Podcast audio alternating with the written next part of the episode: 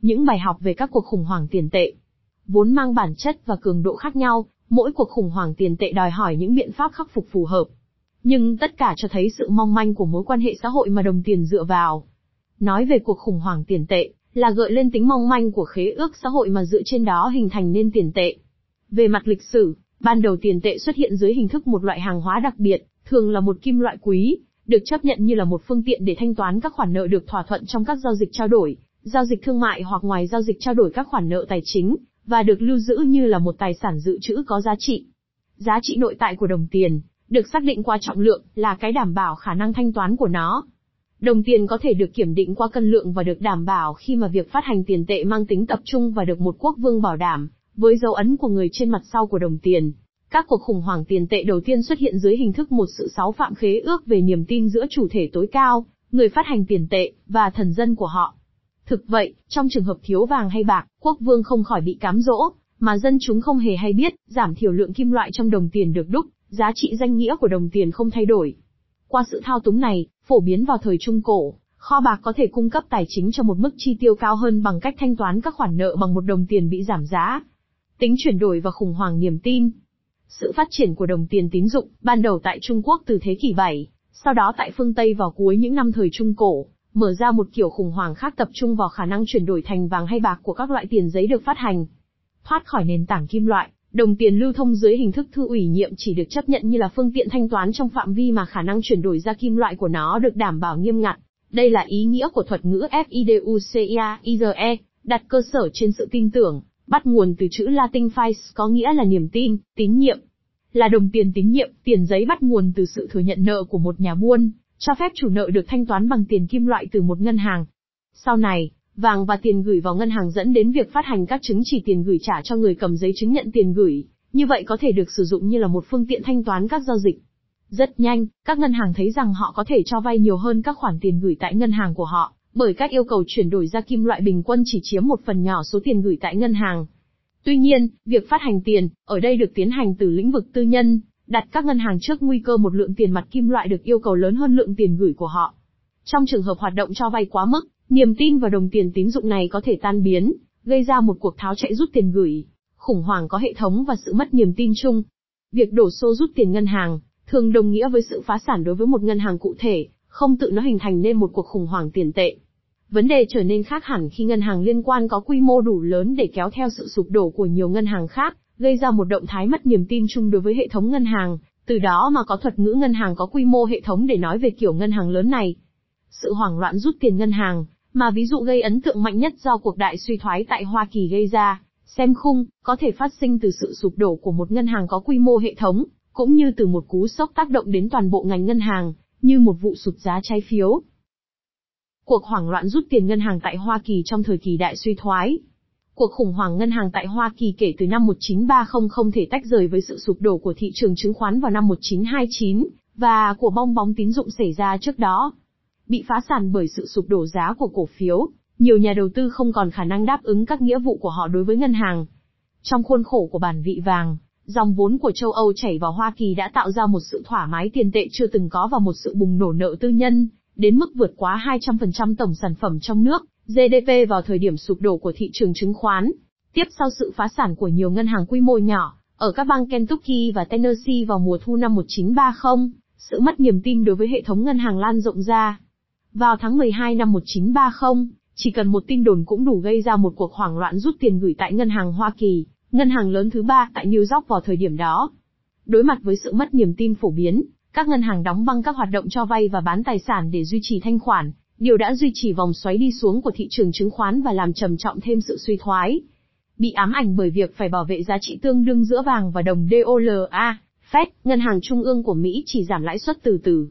Đặc biệt, Fed từ chối can thiệp như là người cho vay cuối cùng, chỉ chấp nhận tái cấp vốn cho các ngân hàng gặp khó khăn với điều kiện phải trao đổi các chứng khoán có giá trị, thứ mà các ngân hàng không còn sở hữu. Vào mùa xuân năm 1931, sự phá sản của ngân hàng Crediton và cuộc khủng hoảng tiền tệ tiếp sau đó tại Áo, Tại Đức và tại Anh đã gây ra một làn sóng mất niềm tin và phá sản ngân hàng lần thứ hai tại Hoa Kỳ. Lo ngại trước việc Hoa Kỳ bắt trước nước Anh và từ bỏ bản vị vàng, nhiều nhà đầu tư, và ngay cả các ngân hàng trung ương, đã yêu cầu chuyển đổi các tài sản bằng DOLA của họ ra thành vàng, dẫn đến một sự thu hẹp cung tiền tệ. Vào tháng 6 năm 1932, người gửi tiền hoảng loạn rút tiền ngân hàng, gây ra sự sụp đổ của hệ thống ngân hàng của Chicago. Đầu năm 1933, toàn bộ hệ thống ngân hàng của Mỹ đứng trước nguy cơ sụp đổ, một nguy cơ chỉ có thể được ngăn chặn bởi việc đóng cửa tạm thời các ngân hàng theo quyết định của chính quyền Franklin Delano Roosevelt ngay khi ông nhậm chức tổng thống vào ngày 4 tháng 3 năm 1933, và sự cam kết của Fed trong việc hỗ trợ các ngân hàng đang gặp khó khăn. Cuối cùng, trên tổng số 25.000 ngân hàng của Hoa Kỳ trước cuộc khủng hoảng, đã có 11.000 ngân hàng bị phá sản vào năm 1933. Rõ ràng khả năng này đặt ra vấn đề sự điều tiết hoạt động tín dụng và, ở mức tổng quát hơn, khả năng của các cơ quan quản lý tiền tệ để ngăn ngừa và, trong trường hợp cần thiết, dập tắt các hiện tượng hoảng loạn. Vai trò này thuộc về các ngân hàng trung ương. Từ thế kỷ 19 được giao việc độc quyền phát hành tiền giấy, các ngân hàng trung ương sẽ dần dần đảm bảo vai trò điều tiết thanh khoản ngân hàng và vai trò người cho vay cuối cùng. Để làm điều đó, họ có thể điều chỉnh lượng tiền tệ cho các ngân hàng vay và thiết lập những chuẩn mực về an toàn tín dụng, như nghĩa vụ phải dự trù các khoản dự trữ bắt buộc, cũng như tham gia vào việc cứu giúp những định chế tài chính được coi là quá lớn để thất bại, quá lớn để phá sản. Tiếp theo sau cuộc đại suy thoái, nhiều biện pháp khác như việc đảm bảo các khoản tiền gửi hay việc tách bạch giữa các ngân hàng tiền gửi với các ngân hàng đầu tư sẽ giúp hạn chế những rủi ro mang tính hệ thống gắn với vị thế chiến lược của các ngân hàng trong quá trình tạo ra tiền. Bị loại bỏ ở cấp độ các ngân hàng tư nhân, ràng buộc về khả năng chuyển đổi không vì thế mà biến mất. Dưới sự quản lý của các ngân hàng trung ương, khả năng chuyển đổi này sẽ diễn ra trong khuôn khổ của bản vị vàng, với nghĩa vụ bảo đảm hoàn toàn việc phát hành tiền giấy bằng nguồn dự trữ vàng của một nước. Trong trường hợp phát hành quá đáng, thì sự gia tăng của giá cả và trên, hoặc cầu quá cao trong nước sẽ gây ra tình trạng thâm hụt trao đổi thương mại, mà việc thanh toán bằng vàng sẽ buộc cung tiền tệ có thắt. Được xác định bởi số tiền dự trữ bằng vàng, cung tiền vì vậy không được ngân hàng trung ương kiểm soát. Cuộc khủng hoảng xảy ra khi tình trạng thiếu tiền dự trữ bằng vàng của các ngân hàng trung ương và tình trạng giảm phát tiền tệ mà cuộc khủng hoảng áp đặt xung đột với các lợi ích căn bản của quốc gia, như trong trường hợp tài trợ cho một cuộc chiến hay khi khả năng thanh toán của nhà nước có nguy cơ xảy ra.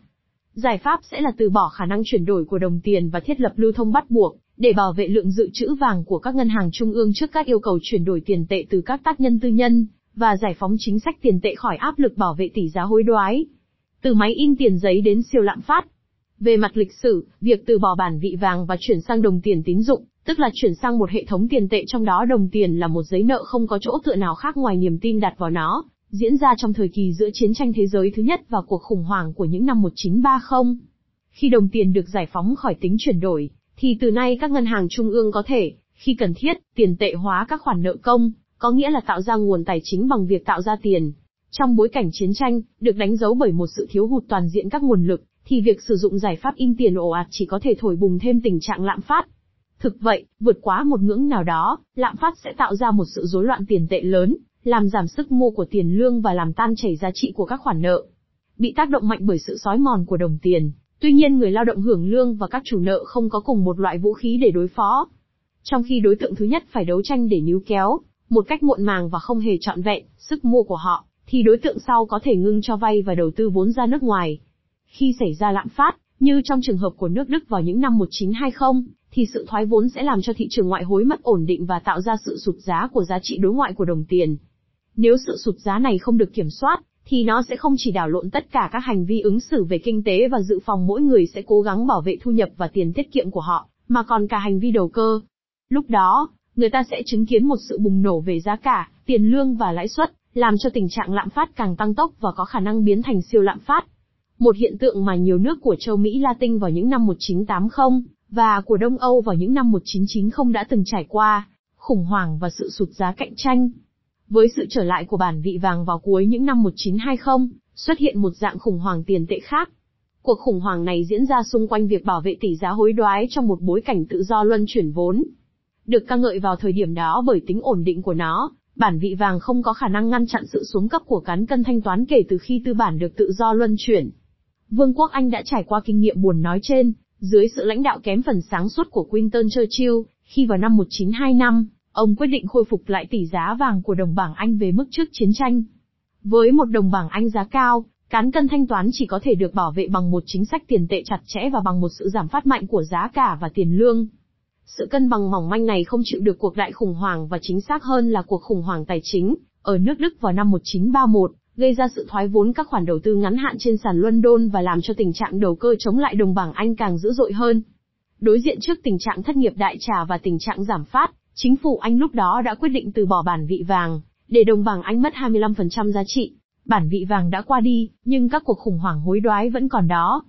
Thậm chí chúng còn là một nét lặp lại của hệ thống tỷ giá hối đoái cố định, bất luận là hệ thống Zetton World, 1944 đến 1971, con rắn tiền tệ, 1972 đến 1976, hay là hệ thống tiền tệ châu Âu, EMS, 1979 đến 1999.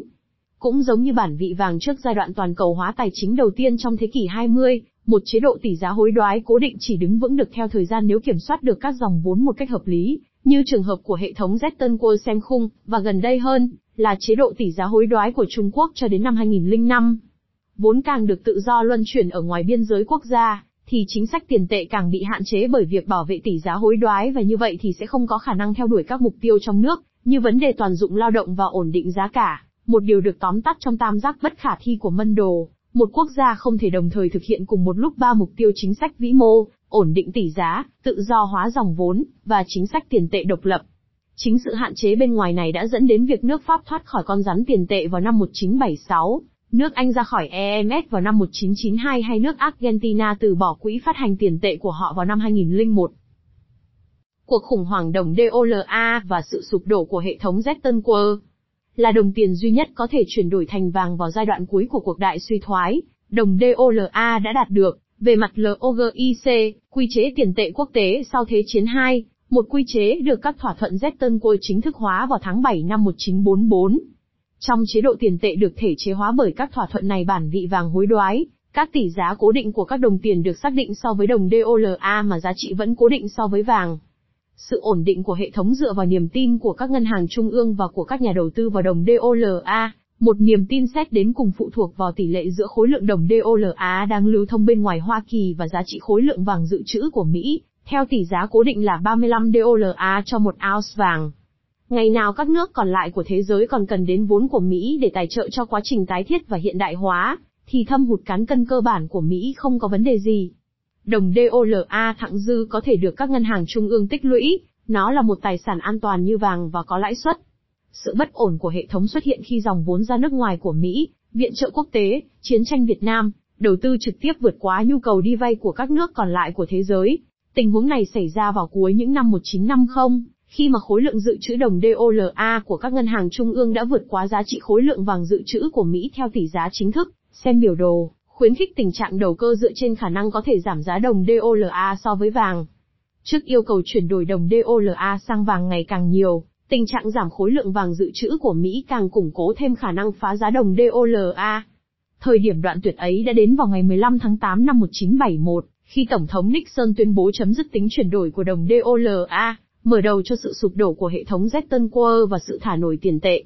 Dự trữ vàng của Hoa Kỳ và của phần còn lại của thế giới và các khoản nợ bên ngoài của Hoa Kỳ, 1945 đến 1970, đơn vị tính triệu DOLA. Tuy giải phóng được chính sách tiền tệ nhưng việc thả nổi tiền tệ sẽ phải trả giá bằng một sự không ổn định về tỷ giá hối đoái, tạo ra một mối đe dọa thường xuyên đối với sự ổn định tài chính và tự do trao đổi thương mại. Tác động của các chính sách nới lỏng định lượng gần đây đối với các tỷ giá hối đoái, Tại Hoa Kỳ, Nhật Bản và từ nay trong khu vực sử dụng đồng euro, cho thấy sự cám dỗ để xuất khẩu khủng hoảng qua việc hạ giá cạnh tranh đồng tiền luôn mang tính thời sự. Nếu các nhà nước đã học được bài học của những năm 1930 về sự ổn định của các hệ thống ngân hàng trong thời kỳ khủng hoảng tài chính, thì họ vẫn còn chống lại việc thiết lập điều hình thành nên nền tảng của sự ổn định tiền tệ và tài chính quốc tế, sự hợp tác quốc tế qua việc phối hợp mang tính hệ thống các chính sách kinh tế,